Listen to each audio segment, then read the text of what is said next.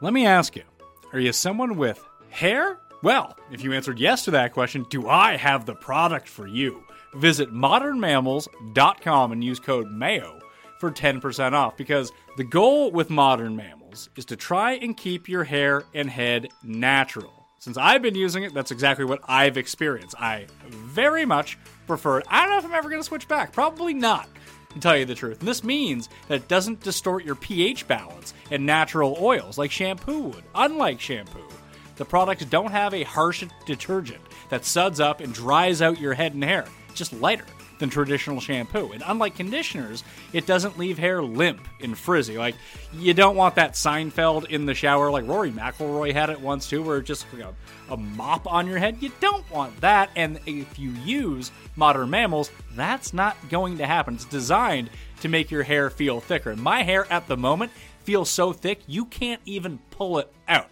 Plus, the products are easy to rinse out, so there's no leftover residue to weigh hair down. So, go to modernmammals.com and use code MAYO for 10% off. Again, that's modernmammals.com for 10% off with promo code MAYO. Don't forget to use my promo code MAYO so they know I sent you. More details in the description. I'm Alex Rodriguez. And I'm Jason Kelly. From Bloomberg, this is The Deal. Each week, you'll hear us in conversation with business icons. This show will explore deal making across sports, media, and entertainment. That is a harsh lesson in business. Sports is not uh, as simple as bringing a bunch of big names together. I didn't want to do another stomp you out speech. It opened up so many more doors. The show is called The, The Deal. Listen to The Deal. Listen to The Deal on Spotify.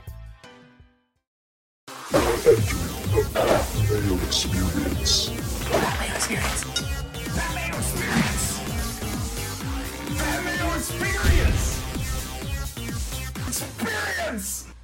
Welcome to the Pat Mayo Experience, presented by DraftKings. Smash the like, sub to Mayo Media Network for all your fantasy football needs, and uh, subscribe to the audio podcast as well, in case that's the preferred method of consumption that you enjoy for your podcast and fantasy football shows. Apple Podcast, Spotify, wherever the Pat Mayo Experience. Today, talking about the top 150 rankings overall for the fantasy football season. Half point PPR is what we were discussing. I've already done the breakdown and tiers of the running backs and the wide receivers. You can find those up on the network and on the podcast feed right now. You can also find the links to all of the rankings down in the description. So, what I've done today is combine my running back and wide receiver rankings into an overall list. I have the quarterbacks and the tight ends on a separate page, and I'm going to get Jake Ciely from theathletic.com to help me fill in the blanks, discuss the rankings, and break it all down. Like I mentioned, you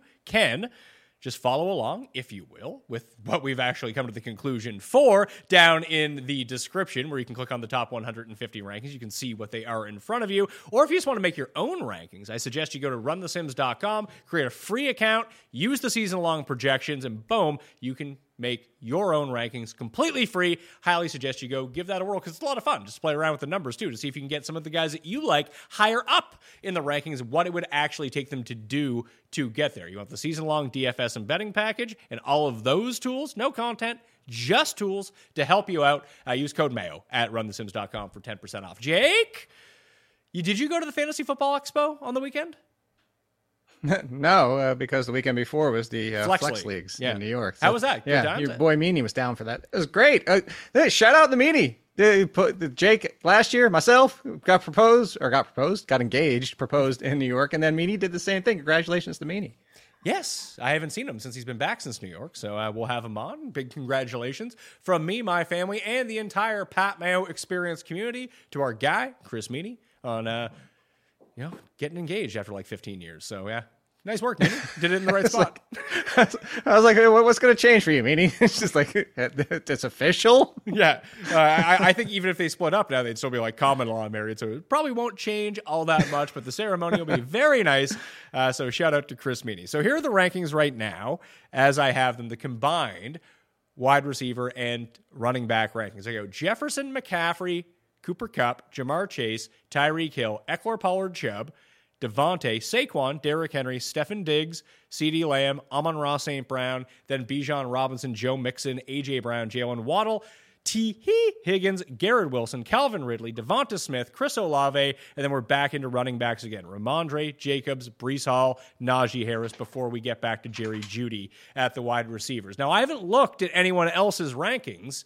Uh, these are the wide receivers and running backs that I you know kind of debated with Meaney off, off the list that I did. I'm always willing to change this stuff if I hear some good points. I like where I'm sitting with these right now, but I'm I'm guessing it's a bit off.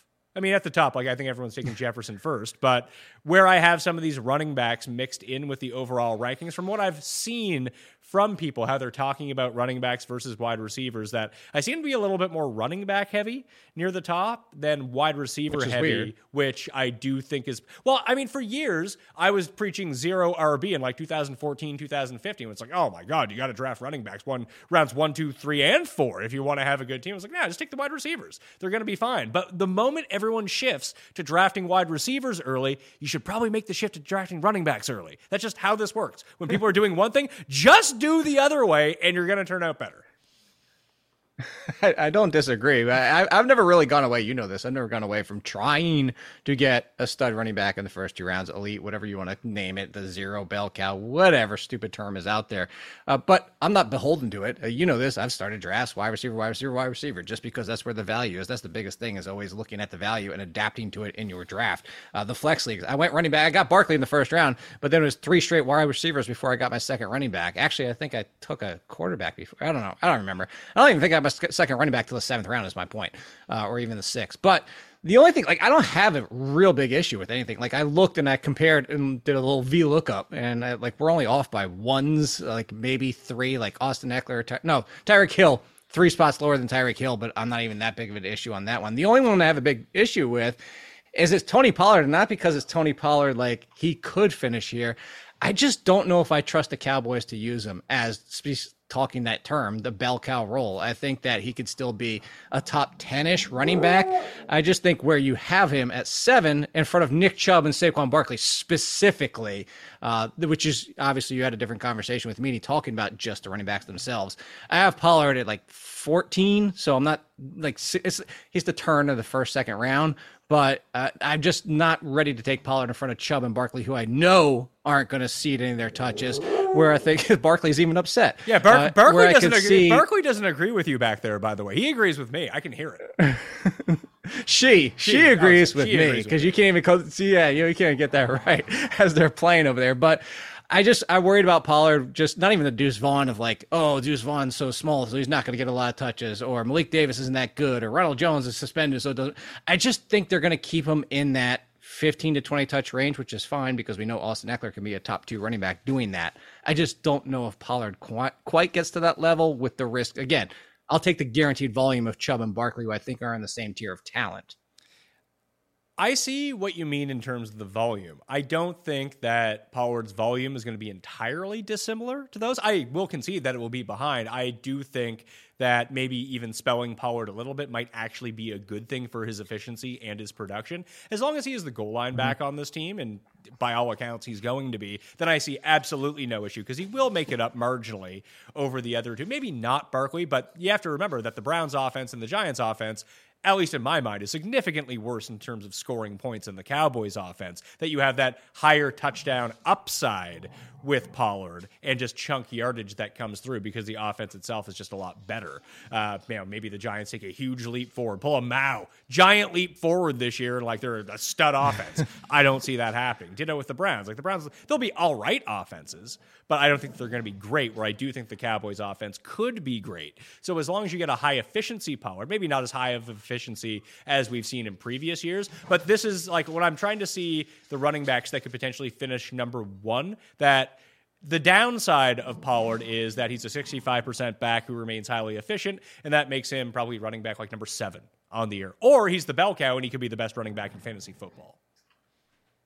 See, that's where I think that Nick Chubb falls into that conversation. I mean, we're talking about somebody who just scored a dozen touchdowns with a broken-ish offense last year, who now has no Kareem Hunt, and Jerome Ford is not going to be the pass catching option. Uh, anybody else on that roster is not going to be the pass catching option. And we've always wanted, like, hey, just why not give receptions to Nick Chubb? And we saw some of that last year. I think Nick Chubb, he's already done this in an abbreviated season a couple years ago with a different kind of mediocre offense where he scored, what was it, 16, 17 touchdowns.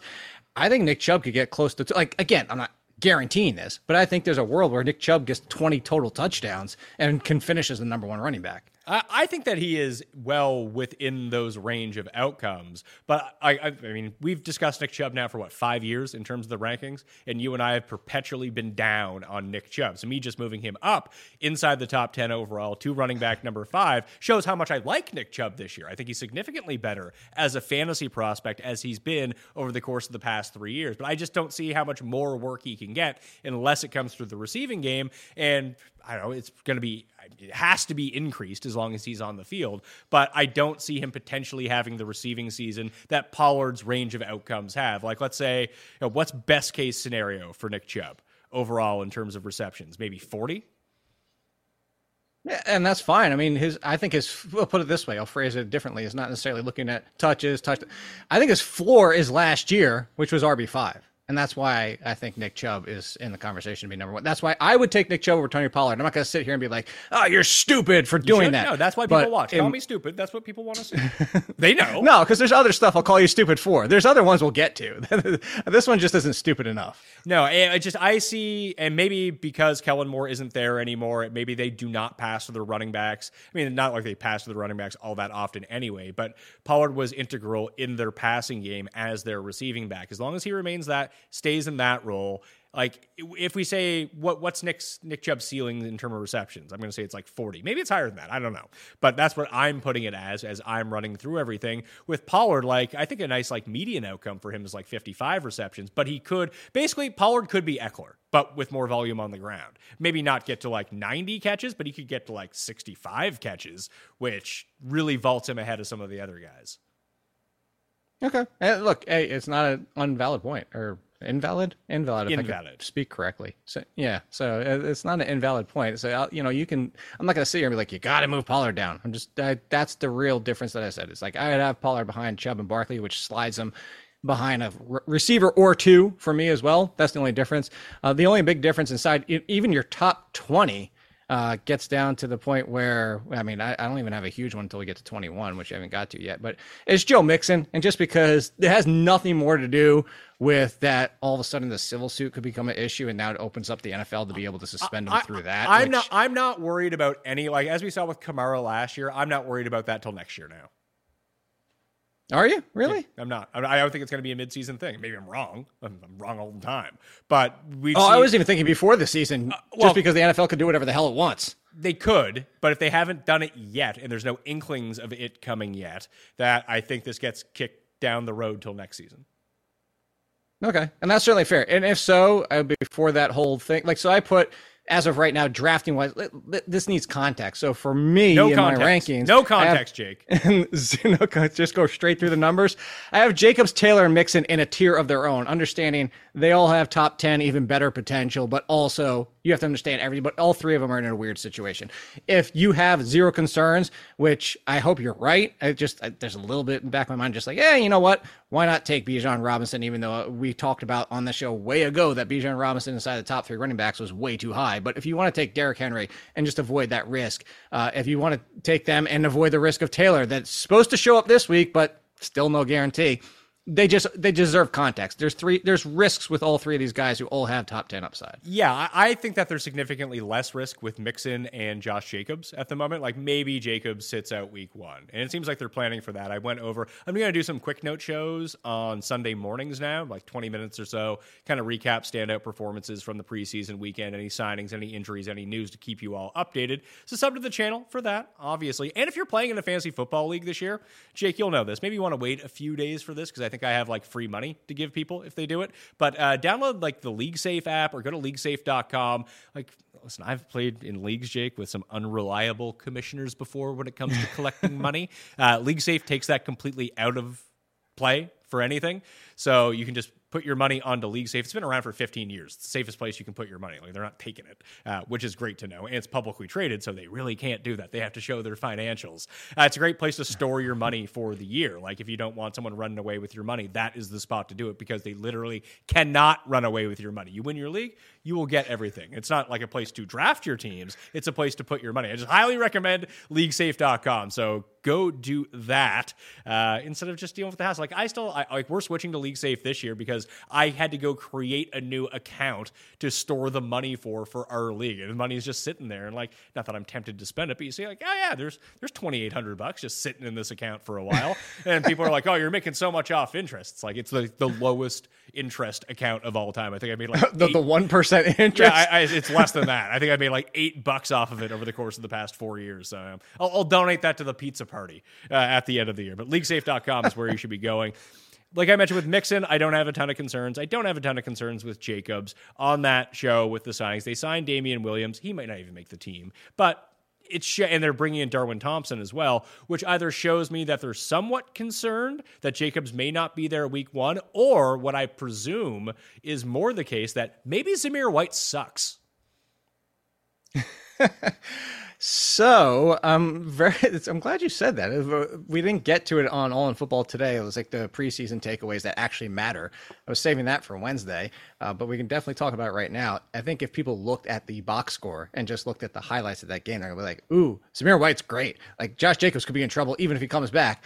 But if you watched and you watched that second touchdown opportunity where there was pretty good blocking in front of him and he should have been breaking some of those tackles. It goes back to the same concern coming out of college in my draft write up. He takes too many hits. He can wear down defenses if he's out there for 20 carries. Not quite Derrick Henry, but in that fashion.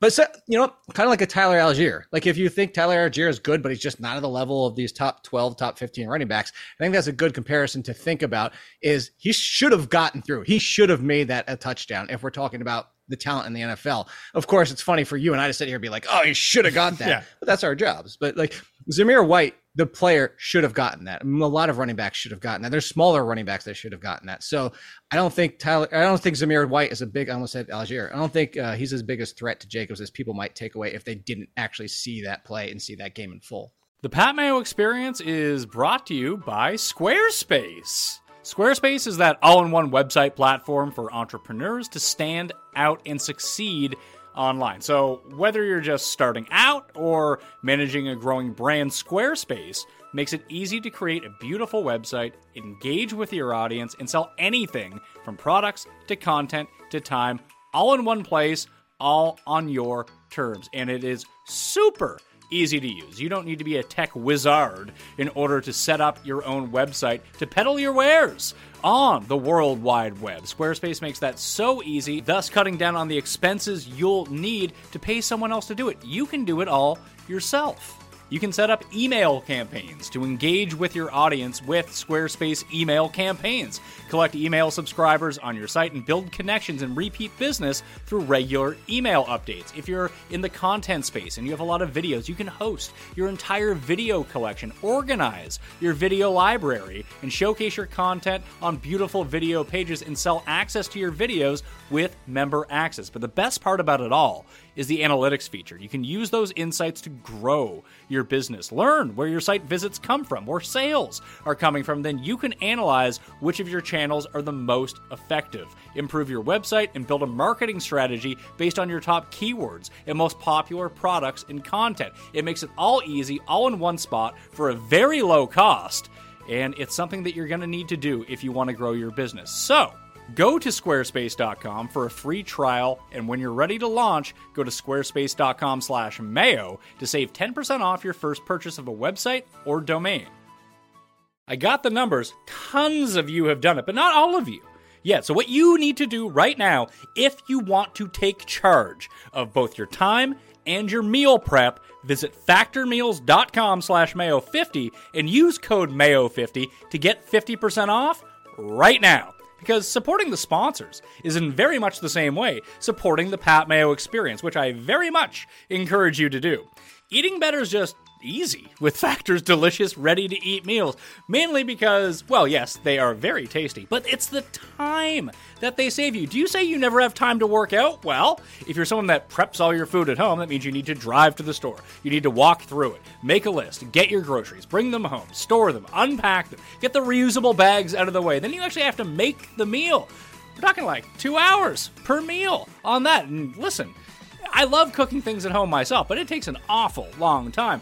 Are you going to use an app to get takeout? Well, it's going to take you like 30 minutes to figure out which restaurant that you want anyway. Then you wait 45 minutes to get it, and it's probably like crap for you by the time it actually gets there. This is all time that you could have been like spending working out or doing work or just having some relaxation time because all of the meals with Factor are ready to go in just two minutes, and it goes with any sort of meal prep that you want to do. Do you want to do calorie smart? Do you want to do keto? I'm personally trying to bulk up right now, so I'm doing the protein plus to make sure that I hit my levels every single time. I go through, I pick what I want, it shows up. I never have to think about what I'm going to eat for 3 meals a day, 4 meals a day, whatever it might be for like 3 weeks. It's fantastic. So I highly recommend that you head to factormeals.com slash mayo50 and use code mayo50 to get 50% off. That's code MAYO50 at factormeals.com slash MAYO50 to get 50% off. I'm Alex Rodriguez. And I'm Jason Kelly. From Bloomberg, this is The Deal. Each week, you'll hear us in conversation with business icons.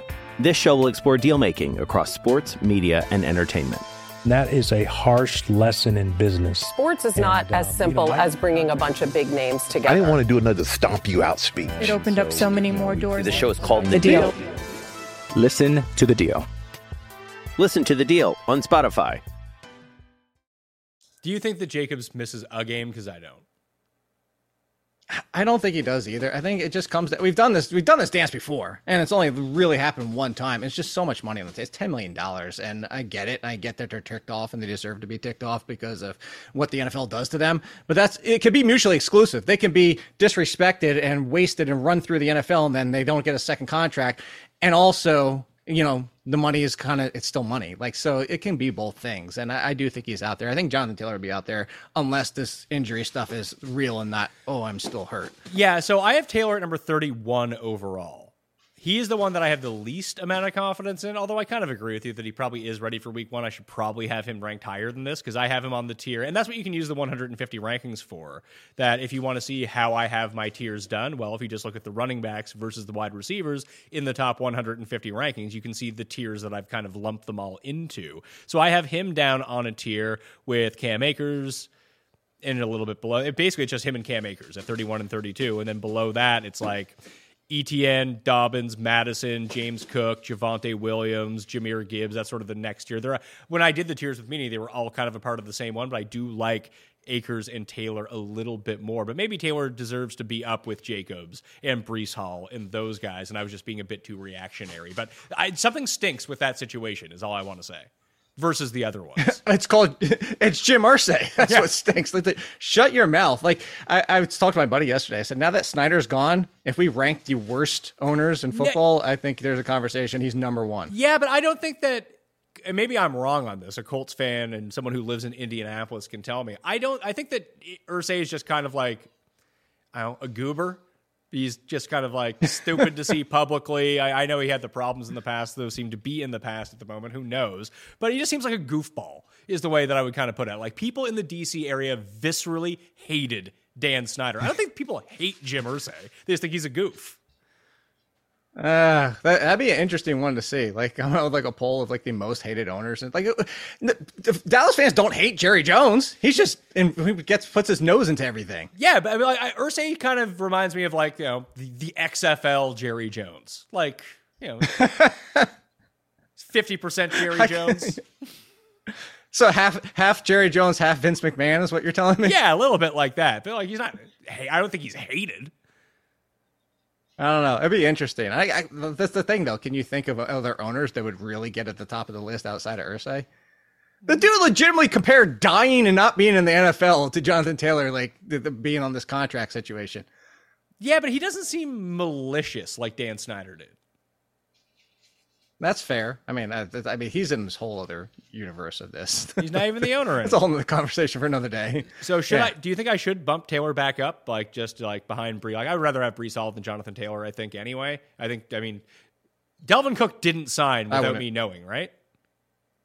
No, but there, so there's two things here. Is he's was supposed to be ahead of schedule Javonte Williams.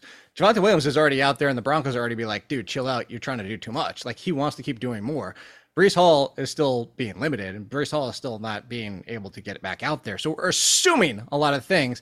And the Dalvin Cook rumors, the other rumors that they were kicking the tires on some other running backs and thinking of other things. It's just constant rumor, constant rumor, constant. It's like the Dolphins, constant rumor after constant rumor. It's like, what do they believe? And I don't think there's a world where they believe that Breece Hall is not their best option. He is clearly their best option. But Michael Carter, whatever went wrong with him in that offense last year, at least in one preseason game, not overreacting, but he looked good again. This is still somebody that's valuable in the passing game. If it wasn't just a, you know, if it was just a one year kind of just everything went wrong, he wasn't 100% healthy. I just think there's an issue with his volume. Like, if you want to play week five and beyond, I could see taking Breece Hall over Jonathan Taylor for the ceiling, kind of similar to Saquon Barkley from a few years ago, where we had to wait to week four or five, and of course he twisted his ankle. But that being said, is we might not get the real Breece Hall until October. So I'm going to get the real Jonathan Taylor from week one. If I'm talking Jonathan Taylor versus Breece Hall, it's a conversation already. If you want to argue Breece Hall, sure, but it's a conversation. So why not just take the guy who I know is going to be week one? Uh, Breece Hall might not be until like week five, 100%. So that's why I would still go Taylor over Breece Hall. Ah, I still like Breece Hall better, but I'm going to move Jonathan Taylor back up to one spot behind him, which vaults him from the mid 30s to 27, one spot ahead of Najee Harris. I know people are in on Najee Harris. I just, Okay. I just don't want to draft him. I just don't. I don't know why.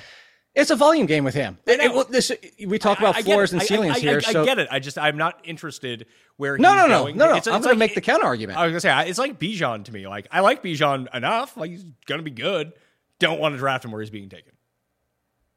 and so that's the thing. So it's funny, like where he's been taken. Najee Harris isn't that expensive right now. He's still middle of the second round, but after one week preseason game, for all the Jonathan Warren talk or Jonathan Jaylen Warren talk and the concerns about Warren, I think through one preseason game could just be playing around and see what we have out there. There was a lot of confusing things with the Steelers. Is they rotated all three wide receivers. Diontae Johnson was coming off the field. George Pickens was off the field. Allen Robinson was staying on. Well, one of those two came off, which just makes no sense.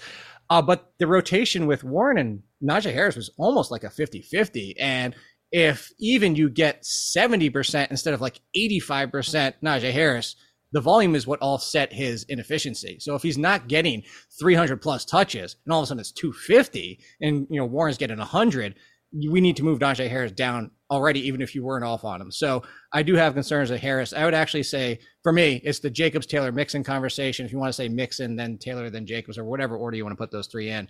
And then we talk about Najee Harris and Breece Hall. But I, I understand where you're coming from with Breece Hall, but I think that's that's the little bit of a difference you and I have. Yeah, I'm wish casting on this, and I'm betting on talent for that situation, and that maybe him being limited currently in the preseason. Maybe I'm reading the tea leaves wrong on that. I'll really have to pay attention and go frame by frame on Hard Knocks. That maybe they're keeping him limited just to keep him fresh at the same time too. Because like you, you can do anything you want in the preseason and call it whatever you want. Yeah. It might not mean anything.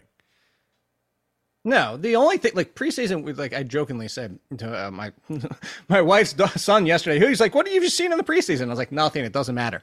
It was tongue in cheek because there's a little bit, and that what I just talked about the Steelers, who plays with the starters, who doesn't even get to play with the starters. That does mean a little bit, but still, like it's not the be all end all. It's just telling of where these guys are on the depth chart. Like I know we're not going to spend too much time on the Giants, but Isaiah Hodgins not getting the night off while Slayton and Parris Campbell did it's kind of like, ooh, maybe not. You know, Isaiah Hodgins last year was just a kind of like, hey, that was fun while it was because they had nobody else, and he's not even top two or top three potentially for that team. Like those are the kind of things you have to kind of parse through. Well, one of the things when you, we did the top five breakout show up on the network now, you had listed Khalil Herbert as one of your breakout guys. So I would say mm, that, yes. I mean, listen, he he runs with the, the long touchdown pass. I don't really care about that. It's nice to see that he can do it. It doesn't really tell me anything about what he's going to do in the regular season. But him catching passes from Justin Fields as a part of the first team offense is what you would want to see if you were drafting Khalil Herbert, who I have at number 58 in the rankings. I too think that he's actually quite good. Yeah, I'm with you, and I'm I'm still a little even bit higher than you are in Khalil Herbert, but it comes down to again, one pre. Here's a perfect example. I agree with you on Khalil Herbert and seeing that because the whole threat of Roschon Johnson was like, ooh, he's going to take the passing game. If there is any, he's going to take it away from Khalil Herbert, who was barely ever used to begin with because of his pass blocking, because he is a good pass catcher. If you were basing, but here's where I was going to say, again, not mutually exclusive. Roschon Johnson could still be a threat, but if you were only basing on week one of the preseason, Roschon Johnson's fourth on the depth chart. Well, we was, know that's he, not he, true. He's also banged up too, so he wasn't getting the same amount. Of I know, that, and that's so there's a lot of context there behind you, it. You have to put it into context. But if you were just looking at the box scores, you mean, man, Justin Fields had a great game. It's like, did he? he threw three. No. He completed three passes behind the line of scrimmage for like 200 yards.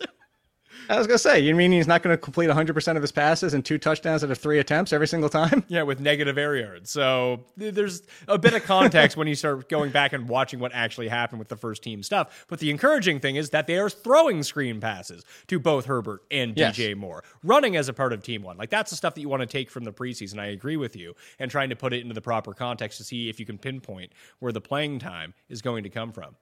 When do you think we're going to see Kyler Murray? Mm, possibly 2024.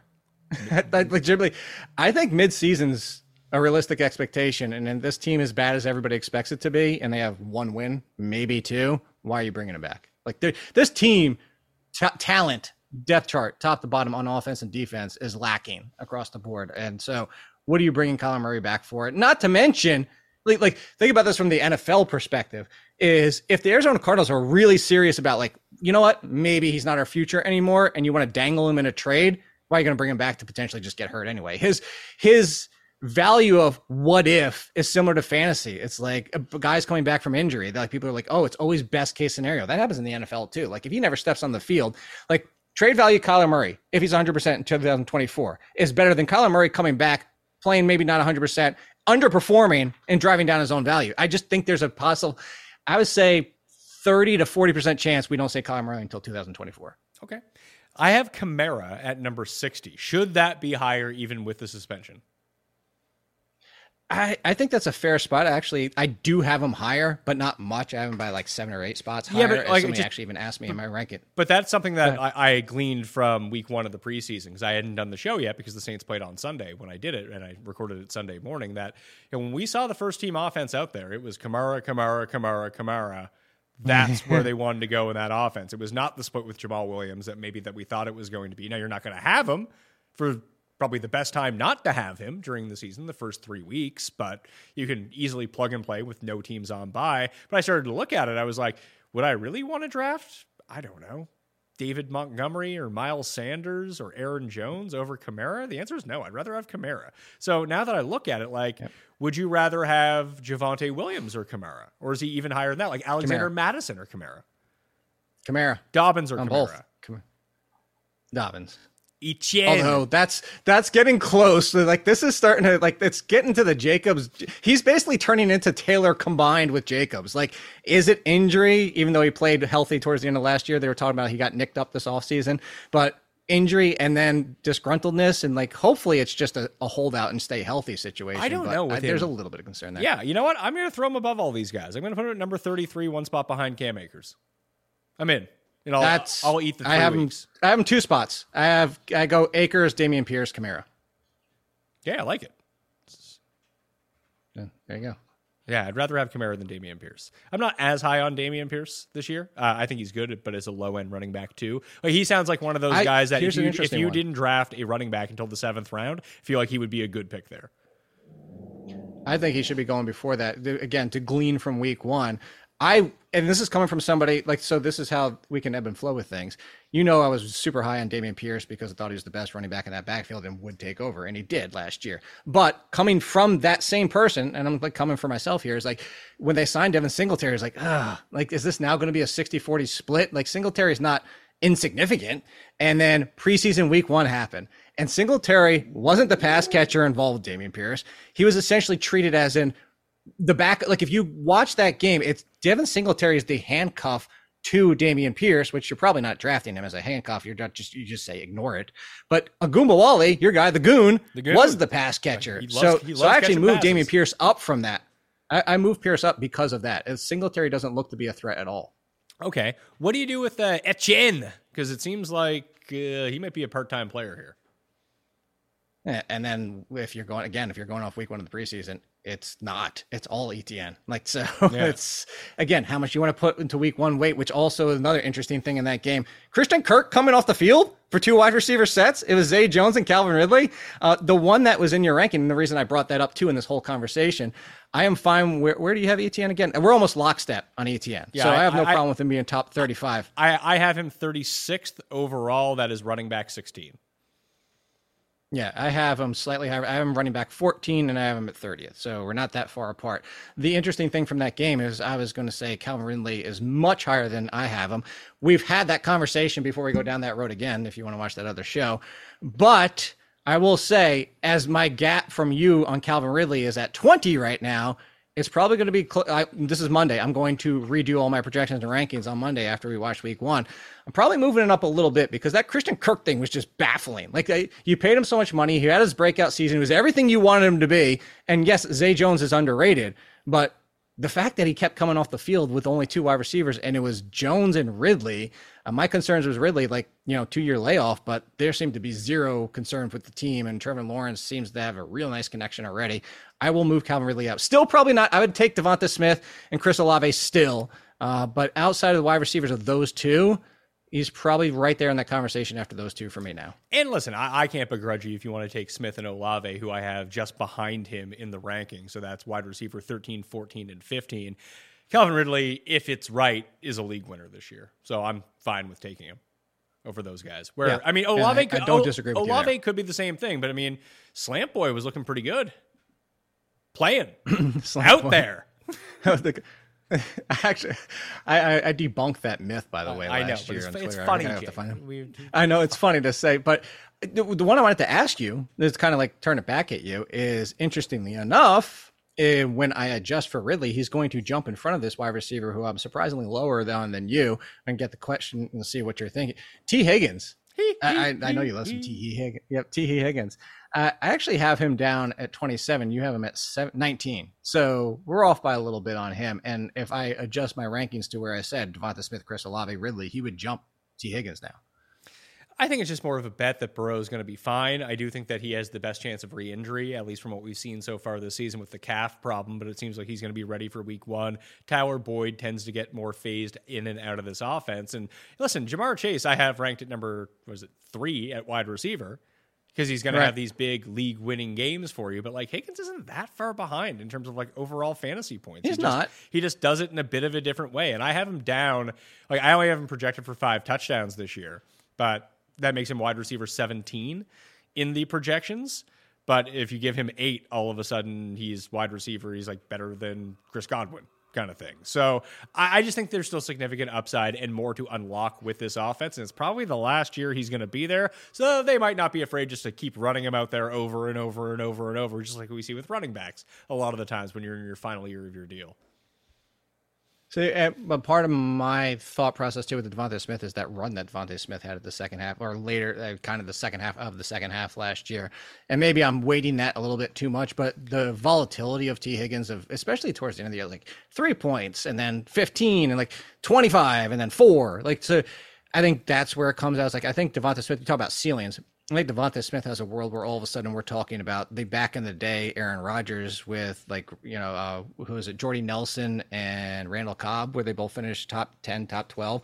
I think that's a little bit more plausible with them just because yeah Tyler Boyd does get phased out, but there's just more for the Bengals offense to go around than there is with you know it's just DeVonta Smith and AJ Brown and DeVonta Smith and AJ Brown. I agree, but and people will see this on Thursday show when we talk about the best quarterbacks, non-fantasy related, but like we we do a ranking of the top 10 quarterbacks that if you were just starting a team now, you got to have them for 2 years, who would you take? We talked a lot about Hurts and how he stacks up against like Mahomes and the upper echelon of where he's at. And I kind of made the case that last season might be the best season we ever see from Jalen Hurts, which isn't to say that he won't be good, but his season was so outrageous. It's kind of like it's a little bit like Lamar 2019, where he just was never going to do that again. And then you have to kind of readjust your expectations for everyone on that roster moving forward. And I can just see him just you know, being 10% worse or something like that. But the one thing that I don't see going away is the amount of the amount of and it's the same as the Josh Allen problem when it comes to Buffalo running backs, but you can kind of paste this on to receivers as well that if they're not scoring long touchdowns, I mean, if I was going to tell you who leads the Eagles in red zone touchdowns this year. My guess would be AJ Brown. After that, it would be Dallas Goedert. Smith would be at the very lowest point of that list because number one is going to be Jalen Hurts rushing in the ball and just not taking the taking those opportunities away for passing touchdowns. And I can just see everyone's numbers being down this year versus what we saw last year. Could be wrong. Hurts could be the best quarterback in football, but I think logic would dictate that a step back is far more within the range of outcomes, probable outcomes, than moving forward in this offense. Mm, so, and that's where that. So I actually think there is more room for Okay. an increase at 22 touchdowns. 22. That's all he threw last year. 3,600 and whatever it was, and 22 touchdowns. I think there's still more for Hurts in the passing game. Even if he only throws 36 whatever in yards again, I still think that and when Jalen Hurts does is so. If you want to talk fantasy, maybe the offset is he doesn't run as much because he throws more touchdowns. So there's the offset in fantasy. Like, oh, it's still we actually do see a decrease. I think realistic life wise, like NFL player, I think he could be better of passing touchdowns, even potentially a better passer, which is good for Smith and AJ Brown, even if it takes away from Jalen Hurts, the fantasy player, because of their rushing. So that's the only one. Um, do you want to know inside your top 30 who my biggest beef is with? Because I told you I was going to tell you you're stupid. Um, Jerry Jeudy. Yep. There you go. Boom. Yeah. Nailed it. Yeah, I, just, I- I- look, I- don't to do with disagree I- with the talent. I don't know what to do with them. Like I'm at 29. Is that high or low on Jerry Jeudy? I have no idea. It's high for me. Oh, overall, Yeah. it's it's high, but it's not that high. You're you're closer to the the drafting consensus at ADP than I am. Um, but the, what it comes down to, and this has nothing to do with the first game, and like, oh, Courtland Sutton's back, and like Courtland Sutton's got his own issues. I just don't think it's clearly Jerry Jeudy the lead, and we're talking. And I know you're not, and you can run the Sims, you can adjust their percentages, all that type of stuff. But it feels like the drafting of Jerry Jeudy is banking on two things that Russell Wilson does bounce back, which I believe is very plausible under Sean Payton, but that he's going to have like a 22, 23, 24% target share. And I just, I don't buy that, even with the Tim Patrick injury. And I think it's going to be very close to like the 1920, which they have been with Courtland Sutton. And yes, Courtland Sutton's got his own issues. I'm not saying put Courtland Sutton here and flip him with Jerry Jeudy. I just don't know that.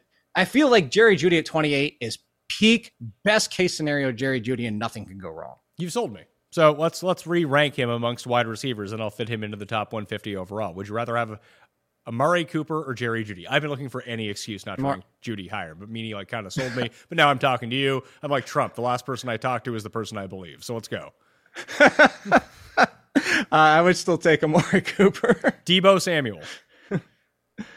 oh, that's interesting. I'm way down on Deebo Samuel, so I would actually take Jeudy here. Okay, would you take like McLaurin or Jeudy? So that the, the I think Amari is the good one here. Like maybe one spot after it's Amari. it's my, I'll tell you. a little here for me, I have Jeudy at 26 at wide receiver. I have Godwin, London, Aiyuk, Lockett, Hopkins as the ones directly in front of him. Uh, I have Hopkins above him. I have Evans above him. I have Cooper above him. I have Aiyuk, Samuel, Deebo, and Aiyuk are the two directly following him. I'm a bit lower on Drake London because I don't like the Atlanta offense. I, I I don't think you're wrong in not liking the Atlanta offense, but you we had that conversation another one of your shows too. As I do believe that Desmond Ridder can be a league average quarterback, which is not saying much for him as a passer. I'm just saying that like that's all it takes when you only have this is this is the Eagles without a Dallas Goedert, and then it's just your top two options are Pitts and London. Which by the way, Pitts still doesn't look 100 percent uh, back from his injury, so. I'm just ta- I'm just banking on target share, even if it's inefficient target share from London. Yeah, I mean, I made a big bet on Mike Evans one year because of that, and I won everything because of it. So That's actually a good comparison. That- I think it can catching 55% of his passes. it can go Yeah. right. The problem is, I even at the time I thought that Jameis was better than Ridder is because Jameis. I mean, if there's one thing Jameis Mm. can do, it's just chuck it up. Well, if, until he turned into that check down version for a brief spell with the Saints where he was all Yeah, being safe I'm, ta- I'm talking about like yards at a time. vintage, vintage Tampa Jameis, who would do you a solid in fantasy football by throwing a pick six, getting himself behind, meaning they couldn't run the ball ever. They had to pass and piling up. How many fourth quarters did Jameis go from like five to 25 points like that? It was the best. Him and Evans, you just watch them skyrocket if you had them on DraftKings up the leaderboard or coming back in your season long fantasy football league. I I loved it. So I'll bump Jeudy down to 23 at wide receiver, which bumps him down pre putting in tight ends and quarterbacks, which we're going to do here in a second, down to number 44 in the top 150. Okay. But he'll end up being lower than that once we fit in a couple more of these names. So let's add in the QBs right now. You want to add in the tight ends or the QBs first? And we'll try to make this quick for people. I mean, QBs are easy for me, so let's do that. All right. So I have Mahomes, Allen, Hurts, Lamar, Burrow is the top five. Then Fields, Herbert, Lawrence, Anthony Richardson, Deshaun Watson, Daniel Jones. Next is my quarterback rankings for the year. So Mahomes, I assume you have Mahomes at number one. Yeah, I go Mahomes, Hurts, Allen, and I sandwich them.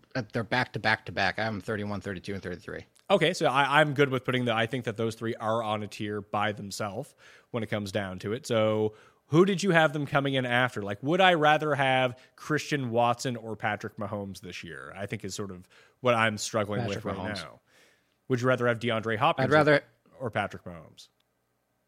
Patrick Mahomes. I'd rather have Etienne and, and Tee Higgins than Patrick Mahomes, but then all those names you mentioned, I would ever ha- rather have Patrick Mahomes. I'd rather have Patrick Mahomes over Gibbs, Metcalf, Sanders, those that Cooper, Watson. You mentioned like they're all, all three of them are ahead of all those names for me. I keep looking at this list, and I feel like I have James Cook really high anyway, but I have him behind the Jahmyr Gibbs talk show, Alexander Mattison, Dobbins. I might just like James Cook better than all these guys. You do. You you clearly you are the James Cook hype train. There's no question about it. Didn't even know that. Didn't realize that I was the James Cook hype train. I mean, Run the Sims is the James Cook hype train. Run the Sims loves James Cook. I, I will tell you, I pushed back on James Cook the last time you and I talked, and that was a factor of purely Damien Harris red zone, all the red zone touchdowns and touches for. But Damien Harris is banged up now. Like they're, like they're talking about. So Damien Harris what- is what were always banged up, and so maybe it ends up being Okay. Latavius Murray who ends up being. I mean, the thing you always have to fade is Josh Allen just scoring all the. It's like the jo- Jalen Hurts thing with any Eagles running back. You have to worry about Josh Allen stealing all the vulturing all these goal line touchdowns.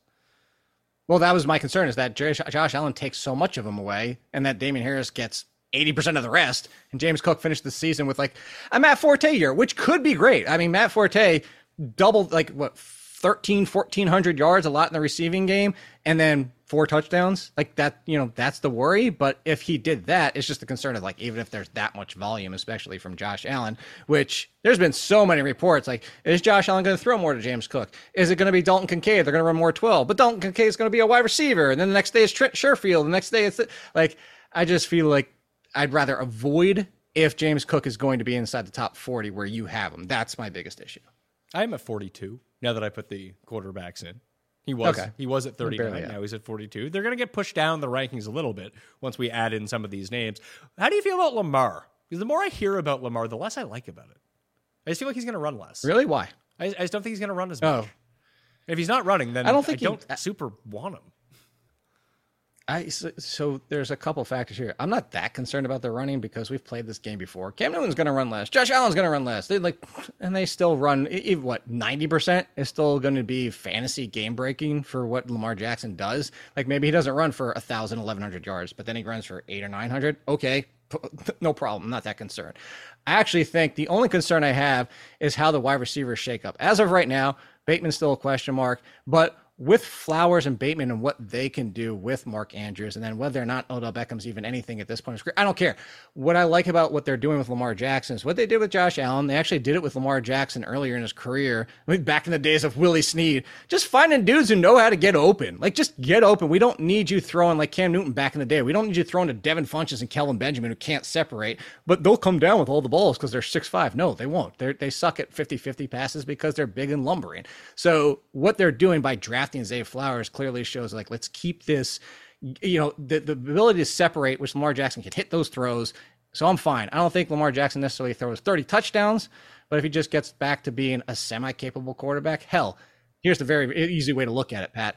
You give Lamar Jackson's rushing numbers, and even if they're 90% to Daniel Jones last year, and then we're still talking about a top five quarterback. Daniel Jones sucked as a passer, and he was still a top 10 quarterback because he ran 707. So do you think it's Lamar Burrow Fields on this next tier? Would you shrink that tier? Would you extend Yes. this tier? No, that is my that is my tier. The Joe Burrow I pulled out by himself into like one, two, three, four, five, and then six, just hanging on, just in case he misses one week. And I made that. I think they made the argument with you, but the whole point was if I'm drafting a top six quarterback, I'm not drafting a second quarterback. But now because of Burrow's question for week one, you do have to draft uh, draft a second quarterback. And I just don't like having to add that investment to a first five, six round drafted quarterback pick. That's that's the only reason. But otherwise, if I knew he was starting week one, he would be in that tier. Okay, so I'll throw some names at you to see where they go in the overall ranking. So it'll be Lamar or because that will be a tier of three quarterbacks that get inserted. Diontae Johnson or Lamar Jackson. Lamar Jackson. Okay. Jerry Jeudy or Lamar Jackson. Ooh, it's close, but Lamar. Aaron Jones or Lamar Jackson. Aaron Jones in that case. Miles Sanders or Lamar Jackson. Uh, So th- we're, we're around Lamar the break. Jackson. We're around we're around the breaking Yeah. point right now. How about Kenneth Walker, Dameon Pierce, Isaiah Pacheco, those guys? uh, not Dameon Pierce, but all the rest. Lamar Jackson. So Lamar Jackson after Aaron Jones sounds like the right spot. Yeah, So that would make for Lamar just for you. yeah, that would make Lamar 56, Fields 57 and Burrow I gonna say I'm, in 50. You're, there you go. That, there, so Yeah. So And I after actually go Lamar Jackson, Justin Fields, 50 51, and then a few, but not even a full round, and then Joe Burrow just because of the risk. Yeah, I'll just that week one thing. for people for an easier explanation of the rankings when people look at it. I think it's easier to see in like, Just keep them all together. in, in groups to keep them all together. And, you know, you can go with it that way. So the next tier of quarterbacks: Herbert, Lawrence, Anthony Richardson, Deshaun Watson, Daniel Jones, Aaron Rodgers, Tua. Does that go Herbert, Lawrence, Richardson? Because obviously, I really like Richardson. Does Watson enter that tier? Does Daniel Jones enter that tier? Do you think it's just those three guys? I would go Herbert, Lawrence, Watson, and Richardson. And let's remember, Watson is top five quarterback. I know a lot of it is like we're just kind of saying we hope last year was an anomaly with super rust with how much he laid off. There's risk, which is why Deshaun Watson's down here like eight or nine, and he's not in the conversation with Lamar Jackson and Justin Fields. We're still talking about somebody with the Texans. Again, top five, top five, top five, top five. So if there's anything, which as of right now, Elijah Moore's the three, which is one of the better threes to have in the league, assumably, uh, and he bounces back and he runs a little bit more, a little comfortable behind the line this year. Uh, I think Watson deserves to be in this tier. Okay, so I'll keep Watson, and I'm going to put Daniel Jones in that tier too. I just don't see why we're all off of Daniel Jones after he showed what he can do as a fantasy quarterback, and I think the Giants are going to be worse. Which, Because what if it's only 505 instead of 707? well, then you have to why. then you have to live with it. No, I know. I'm just, I'm, I kind of, I'm asking. I'm legitimately because it's like the pushback of the Jalen Hurts. Like, where does it get better for Daniel Jones I last mean, year? maybe he's a competent passer and throws for touchdowns. Darren Waller's going to change everything for him. May change something. Who knows? But like even at his baseline, what is he quarterback? Uh, you, you kind of brought up Sam Howell, and we did see a lot of the Sam Howell that you talked about in week one of the preseason between the rushing totals and the connection with Jahan Dotson. That uh, Jones just seems like a better version of that. So I can see that moving forward. And if the defense takes a little bit of a step back, which it could, then you might see even more running and even more passing from Daniel Jones. And I don't care about the turnovers. hope. Yeah, you, you hope. I mean, that's why I'm fucking ranking him here because I hope that's how no, I know, out. but but have you ever seen a team with a bigger collection of number three wide receivers trying to be ones and twos? Yeah, the Giants last year. All right, fine. So with these guys, like, would you go Justin Herbert or Brandin Cooks? Mm, Herbert, and I'm not even the Herbert. I'm not even a Herbert guy. Well, I mean, I'm, That's when I say Herbert, I mean this tier of quarterbacks. yeah, yeah. Uh, D'Andre Swift or this tier. Swift sucks. This Don't tier of quarterbacks. That's that. That's going to be a cluster F. Okay, Jahan Dotson or this tier of quarterbacks. Your guy. Dotson. Uh, Dotson. Jordan Addison. The need for speed. Jordan Addison. This tier of quarterbacks. All right, so he's kind of like after Dotson, like in the middle of this range of wide receivers that I have here. It's like Diontae Johnson, Michael Pittman, Tyler Lockett, Pickens, Kirk, Dotson, the quarterbacks into Addison, Gabe Davis, Brandin Cooks. That makes sense to you? What you got him like 70, 75? Yeah. Yeah, 73 range? is what it would be. Yeah. Yeah. There you go. All right, so there we go on that front, and then we can check in the rest of the quarterbacks later. I think that's you know pick your poison. Like they're going to be way down on this list because I think once you get to Aaron Rodgers, like Rodgers, Tua, Dak, Goff, Cousins, Geno, Howell, Russell Wilson, Derek Carr, Stafford, even Jordan Love potentially. There's 11 names for you.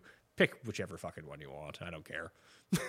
That's that's why I'm I'm with you. So it's like after the top three tiers, if you don't get involved there, just wait till the end game. Okay, so let's put in the tight ends now, which I think is going to not necessarily be tricky, but I guess how high is too high for Kelce? Like, does he go inside the top ten? Or I mean, I've I'm at eleven. you have him at eleven, so putting him at eleven right now would sandwich him in between Barkley and Derrick Henry.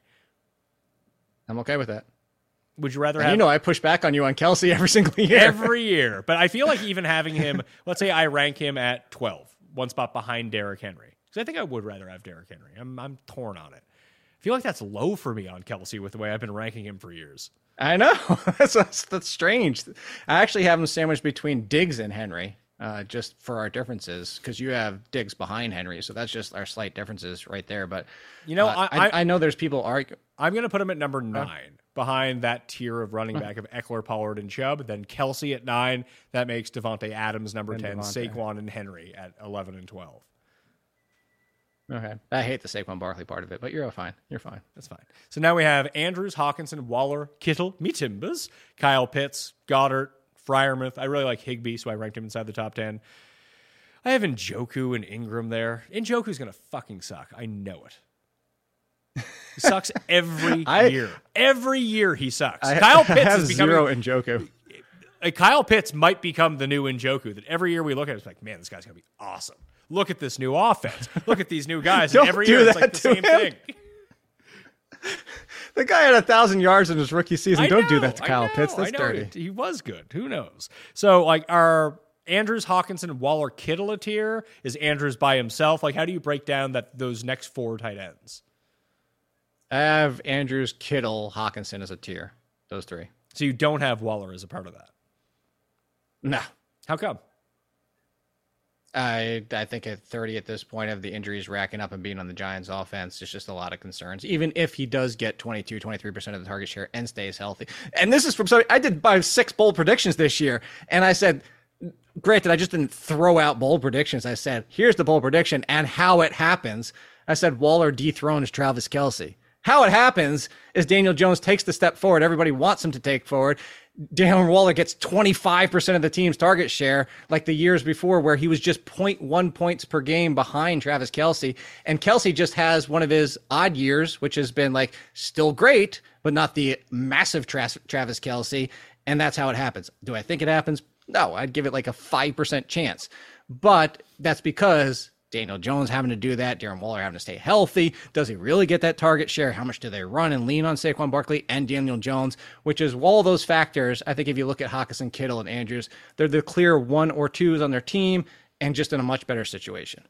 I like Andrews and Hockenson as a tier by themselves when I'm putting them into these rankings. I still like Waller more than Kittle, so they will be on a tier. Why wouldn't you put Kittle on that tier? What's your worries about Kittle? know, just that entire offense. I kind of think that Brock Purdy might stink, so that's not good. Uh, Deebo is going to be there. I think they're going to be more run heavy than anything else, and Kittle's going to have his fine games, but he's not going to be the focal point of that offense. He's going to have games that win But you he was with Brock Purdy. That- that's great. Then we was- we have a five game sample of that. With the other guys, I I mean, even with Waller, like he's going to be the wide receiver one on that team. Like there's no one nearly as Sure. good as him as long as he's healthy. And we've seen Kittle have his injury problems as well. And an offense like if we're down on Deebo, and I know you like Aiyuk, and we're ranking McCaffrey pretty high as well. That like the numbers have to come from somewhere. I just don't see as much consistency Right. with Kittle, plus the injury risk that goes along with it. Where at least with Waller, yeah, you're sweating a, a shitty quarterback, but Purdy could suck too. Who knows? He's coming off a an arm injury. Quarterbacks like don't get ever,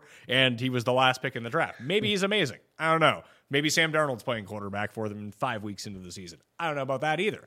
But with Waller, as long as he is out there, he is their best option after Barkley and probably the number one option in the receiving game in terms of market share of targets. And I'm just going to bank on that. But that's why I like Hockenson and Andrews better than these guys.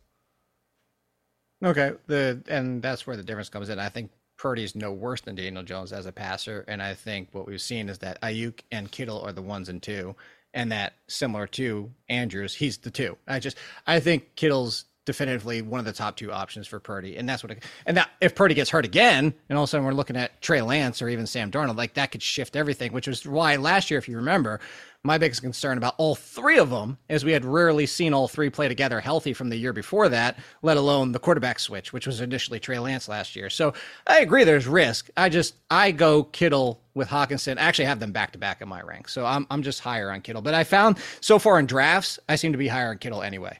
All right. You're not. You can sell me on a lot of things. You're not selling me on Kittle this high in the rankings. So let's And put in and, let's put in Andrews and Hockenson as a pair into the rankings. Would you put them above the first tier of quarterbacks? Like, would you rather have Mahomes or Mark Andrews? No, Okay. no, all all, all of them behind them first tier quarterbacks. All right. Would you rather have James Cook, that tier of running back? It doesn't need to be James Cook. It's like Etienne through Javonte Williams or these tight ends. Uh, so not through. There's Etienne. I I would take Breece Hall, Jahmyr Gibbs. Well, I had Breece Hall way higher. Even so, I'll, I know. So well, here's my split: Akers to Mattison. I would go Akers, these tight ends. Actually, I think I could even take Mark Andrews over Akers uh, just because of the safety of it. So I would actually. I know you want to group them all together, but here's the difference: I have Mark Andrews over Cam Akers, but then I have Kittle and Hockenson behind Cam Akers. So there you go. All right. So I'm going to drop them in behind Etienne at 40 and 41. Okay. So That's actually funny enough. Mark Andrews is 35, and then Kittle and Hockenson are 43 and 44. So you split the difference. So now I have Waller's, Kittle, Pitts. Do you think Goedert is on their tier, or do you think he's a bit he's a closer? Do you think Goedert is closer to Pitts, or he's closer to Freiermuth? Mm, I think he's closer to Pitts. I have for my tier, I have Waller, Goedert, and Pitts in the next tier. Okay, I'm going to have Waller, Kittle, Pitts, and Goedert in this tier. So where did they go? Would you rather have Terry McLaurin or those guys? I'd rather have Terry McLaurin. Would you rather have Isaiah Pacheco or those guys? Ooh, right now, Yeah. those guys. Uh, this Pacheco injury is getting like, what the hell is going on with this? All right, Miles Sanders or those guys? Miles Sanders, just All right. because the volume. That's the spot right there. Miles Sanders, Darren Waller, George Kittle, Kyle Pitts. So that makes Waller number 63, Kittle 64, Pitts 65, and Goedert 66 in the rankings. So my next tier of guys, and we can even go through the rest of the tight ends, although it's once you get outside the top 10, it's a lot like quarterbacks. It doesn't really matter. I think that the next three tight ends actually matter to your fantasy team, and that would be mm-hmm. Freiermuth, Higbee, and Engram. Those would be the ones for me. You left one out in a different order, but Who? we're in Oh. the same conversation. I go, I I go Engram, Engram, Hick, no, Schultz. Although that could change. That first game, I, don't- like he, there's a perfect example talking about the preseason. He ran a lot with the second team offense. Now, is that Schultz isn't comfortable with the Texans offense yet? Is that he was hurt, so they want to make sure he gets out there and get reps, or is Schultz potentially going to split the tight end work? If it's the split the tight end work, he needs to move down my rankings. They do But have as of right now four tight ends, I think. all right, yeah. And so this has turned out to be like the Colts situation for years on end. It's going to be Mo Alie-Cox. It's going to Yeah, be Jelani Woods. Yeah, like, who, who's the super athlete of is that Quint? Remember what game was it last year? The mm-hmm. Texans were in prime time Quentin, for Ta- some reason. Quentin Tarantino. Yeah, that guy, and he caught the first touchdown. Everyone was like, fuck is this guy?" I think it was Christmas Day. Teagan, I don't, I'm not even going to try and pronounce his last I, I, name. be- I believe it's he is injured at the moment. Yeah, Quitoriano, I think. is Yeah, what he it got is. banged. Uh, so yeah, Freiermuth, so, I, I um, like Freiermuth, Higbee, Evan Engram, and I have it written as even Engram. I do should like those three. But right. Schultz is in the conversation for me. He's he's, changes. not, he's not for me. I'd rather have Dulcich. I might even. okay. I don't have Njoku in this conversation. Yeah, I'm probably gonna just dump. I hate Njoku. I don't know why I ranked him there. The good thing those rankings aren't published yet, so people can't see what I'm looking at in my sheet. Sometimes you just What's the difference between Njoku and Cole Kmet and and and Conku and vert vert? Great vert. Vert? I mean, Hunter Henry and Hayden Hurst might actually be the answers. Like, if you want like jabroni tight end to play for a week, like those are the options who are just going to be available and are no different than any one of these guys. Not Mike Gesicki too. Back to the running the 12 set We're, of we're not. New We're England not. We're not playing Mike Gesicki. Okay, it's not happening. You're not buying into Dalton Kincaid, at wide receiver? no, I'm not buying Dalton Kincaid at wide receiver. Are you? No, I tell you, the one I'm moving down significantly is Dulcich. For uh, he, Sean Payton brought in Trautman and was like, "Guess who's playing? Trautman, not Trout- Dulcich." Old trout face. So let's put Yeah. let's put Freiermuth in. Would you rather have Brandin Cooks or Pat Freiermuth? I'd rather have Brandin Cooks. Cooks. Uh, Elijah Mitchell, AJ Dillon, Jerick McKinnon, Brian Robinson, Antonio Gibson. I think I'd still rather have all those guys. All of them. Yeah. Gainwell, the funny thing is, this Ga- tier is kind of like the tier that I. F- Go ahead, Kenneth Gainwell. I was gonna say I Gainwell. see I, I have Gainwell and. Charbonnet in that tier of running backs as well. I would take. I would take. Yeah, I would take them too because the upside, if those hit versus the, like, if these tight ends hit, we're like still tight ends six, seven. Like, what is that? You know that that's why I'd just rather take the upside of what if the running back or wide receiver hits. I think I know. Would you rather take Quentin Johnston or those tight ends? Quentin Johnston. Sky Moore. And I'm the lowest on Quentin Johnston by a, by a lot of sites. Uh, I'd probably still, yeah, I would go. Jayden Reed. I push the tight ends Ja- Jayden Reed are the tight ends. Oh, there's tight ends. Now, now I'm going these tight ends. All right, so then there's a a- little bit of advantage. a- after after that, then we have like Tyler Boyd, Nico Collins, Jackson Smith, and Jigba, Jaylen Warren, yeah, Colonel Mostert, Juju Smith-Schuster, El- Elijah Moore. yeah, those kind of names. Allgeier, like those type of guys. Uh, one guy I did want to bump up was Zay Flowers, though. For some reason, I had him behind Odell Beckham, and that's not right. He's supposed to be up where Brandin Cooks is at 88. I like. I'm just gonna go with Zay Flowers on Baltimore and just make that the guy I'm gonna target in drafts. I'm not gonna spread it around. I'm just gonna draft him and see how it works out. what if the, the what if the Ravens wide receivers turn out to be what we, you and I used to talk about every year with the running backs? It's the fourth guy that nobody ever wants. I know. Who is the fourth guy? Is it Devin Duvernay again? Oh no, Duvernay might get cut. Oh, poor This guy. is, yeah. This I don't even know if there's a fourth. The, fourth actually might be Isaiah Likely. I guess that would make sense, wouldn't it? Yeah. Where, where the hell do I have these guys? Gabe Davis. Where the hell is he? Okay, there we are. That makes more sense. Apparently, I hadn't updated my uh, wide receiver rankings on the site. I I do had- enjoy some Gabe Davis. And you- it's funny for the guy that everyone wanted to draft last year. No one gives a shit about this guy anymore. Thank you. This is this is why I do the last year's trash article. Like there's so much hype last year. Oh, he's gonna catch 15 touchdowns and he's the number two and blah blah blah. And I even got sucked up into it a little bit. I was the lowest one on him, and then I moved him up because I'm like, okay, maybe like, am I being bullheaded? Let me move him up a little bit. And now nobody wants him. This he's going what like wide receiver 45 or something. Would you rather have Michael Thomas or George Pickens? Hmm, Michael Thomas. I go back to what that that Steelers. I love George Pick. I think George Pickens is the best talent, but that wide receiver that at least I got to see a second preseason game for the Steelers. I don't know if that was just messing around to see what worked, but putting Allen Robinson on the field and pulling off Pickens and then pulling off Diontae, like I don't know what the hell they were doing in the week one. So I, I for some reason I did. I guess my it didn't update when I tried to save it uh, because I had Michael Thomas at wide receiver number thirty-one, and that makes him number seventy-four overall in the rankings. Now we've added in the tight ends and the quarterbacks. I can't envision any more tight ends actually cracking the top 150 at that point. Like they're all the same. I think once you get down to Evan Engram, once you get outside of the top ten, it's all the same to me.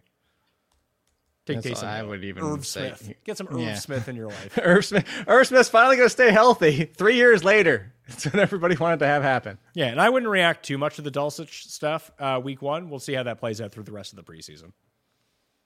Yeah, I was just that's my point being knock him out of this tier because that's a, that's a legitimately at least a concern for right now. You're not buying into Sam Laporta either. Yeah, the Laporta potty? No, thank you. Laporta body. I mean, he's on the same team as Hockenson. what are we going to do here? No, he's not. Oh, yeah. You're, You're right. thinking, oh, That- that was dumb. Just don't worry, I did it like five weeks ago, so Oh, I'm with you. You just say it and it comes out. and it's like, oh, yeah, that's not right. Uh, no, I listen. I just I try to stay away from rookie tight ends. Yeah, that's the biggest thing. Rookie tight ends rarely do, if anything. He is on the same team as Hockenson. No, he's not. That's right. yeah, I, keep, I just keep looking at him in this stupid Lions jersey, like, and I'm like, like, like you can't. I know you can't get Hockenson out of your mind as a Lions. I know. Just reason. and- there's something about it. Like Hockenson was 87 on the Lions too, wasn't he? Or was he 88? Uh, oh, I think he was 87. Was he? Because like, I see the picture and it's like Hockenson's number. It just stares me in the face. Now I know how Cuss feels every time he says the Oakland Raiders instead of Las Vegas Raiders and the St. Louis Rams. Which Well, he I mean, he's which he whole- still no, he was does, 88. You were right. He was 88. Yeah, I know. It just looks like him. Yeah. It's a white dude who's big with eight in front and a Lions jersey. Looks like Hockenson. Just springs to my mind every single time. I think that's because everybody they tried to replace Hockenson with just looked like Hockenson. that's what it is. Yeah, they, they have a type in Detroit at tight end. Dan Campbell loves them, same looking tight ends. But no, like I don't. Could he be good? Yes, it would make sense to me. Hayden Hurst could be good. Like I said, Hunter Henry could just be good. Trey McBride could be really good, even with losers passing him the ball. So I don't see a big enough differentiation between any of these guys to make an actual case for them. Would be where I'm. Hmm. No, no. I mean, hell, Jake Ferguson could be the best out of all of them for the Cowboys. Like that's just And listen, look, Gerald Everett could be that guy for the Chargers. no. Yeah, Gerald Everett last year was fun again this year. Yeah, and like Joanna Man, your boy. Yeah, Joanna Man. Although now they have Jimmy Graham's corpse back. they have Jimmy Graham back. I didn't even know that. You missed that? Yeah, I missed He actually that. played in week one too. Good for he him. He played with the second team. Does he just like lumber Yeah. down the field? He'll catch like eight touchdowns this year. Watch. He'll be the Fos- with Derek Carr in New Orleans. He'll like end up being like the Foster Moreau of that team. Oh no, he'll be that one year of Richard Rodgers with the oh, Packers. Oh, God. like 500 Or- yards and eight touchdowns. or Jimmy Graham on the Packers. Didn't that happen? And he caught a bunch of uh, touchdowns and did nothing else. no, I don't think that happened. Or was it on the Bears? The Bears, but I don't think he did much there either. No, I remember playing him on DraftKings and betting him first touchdown. Maybe I didn't win those bets, and maybe I'm thinking that I won those bets. Let's see. He here. lost you the money. He was on Green. get that all He was on Green Bay. He only had five touchdowns in his time in Green Bay. Yeah, but I'm saying he didn't do much. No, he didn't. But like he was just he, didn't do much, but he'd be there and just like steal touchdowns from people. That's all he Oh, does. yeah. yeah. He had Yeah. he had eight touchdowns with the Bears two years ago. It wasn't that many. He had eight touchdowns I on would've gu- 50 I thought it was like catches. five or six. No, on fifty catches. There you go. He had three touchdowns on fourteen catches last year or two years ago, twenty twenty one. He didn't play last year. He's gonna he's gonna ruin the touchdowns of everybody. He's gonna be the touchdown leader for the Saints. There we go. That's how we can build this out. Anyway, my top 150 rankings are now available down in the description and on the DraftKings network. RunTheSims.com, completely free to run your own projections, customizable, make your own rankings. Or if you want to get the daily fantasy and betting tools that come with you know 10,000 simulations in under five seconds, do whatever you want for every slate you want, every site you want. Code Mayo will get that for you right now. So I highly recommend that you go do that. League Safe to store your money, the app or leaguesafe.com. Jake, what do you got coming out at the Athletic right now? Yeah, I just dropped, like I said, the six bold predictions, which have reasons behind them. I think they're pretty fun. They're like pretty bold, like not insane. I got another roundtable of sleepers for the staff.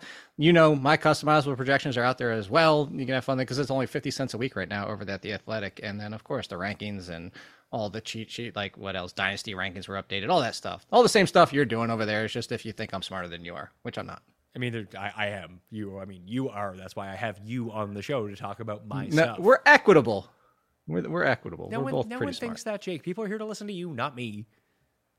Everyone- I think they're just knows here to look at my t-shirts. Everyone knows this. And I mean, to look at my fancy shirts too. I know you, you always I- have. I- you, I you have the hypnotize them with spectacular my shirts for sure. I was actually staring at it a little bit to see if I could see an image hidden in the shirt. Yeah, they're Like, all- Remember those? Whatever yeah. happened to those things? What 3D shirts? I think people just started doing too many drugs and it No, freaked out. no, no, no. Those paintings where you like Yeah, stood three- there and you 3D stared at 3D it. and- paintings, magic eyes. Is that all they were? I thought there was a word for them. Yeah, they're called. They were called magic eye paintings.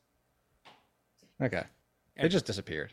At All Kid on Twitter, at the PME on Twitter. Sub to the channel, sub to the podcast, smash the like, and check out them rankings. All right, I'll be back with more fantasy football as the weeks go on till opening kickoff. So make sure that you are subscribed and turn them notifications on. You turn them on, okay? I'm Pat Mayo.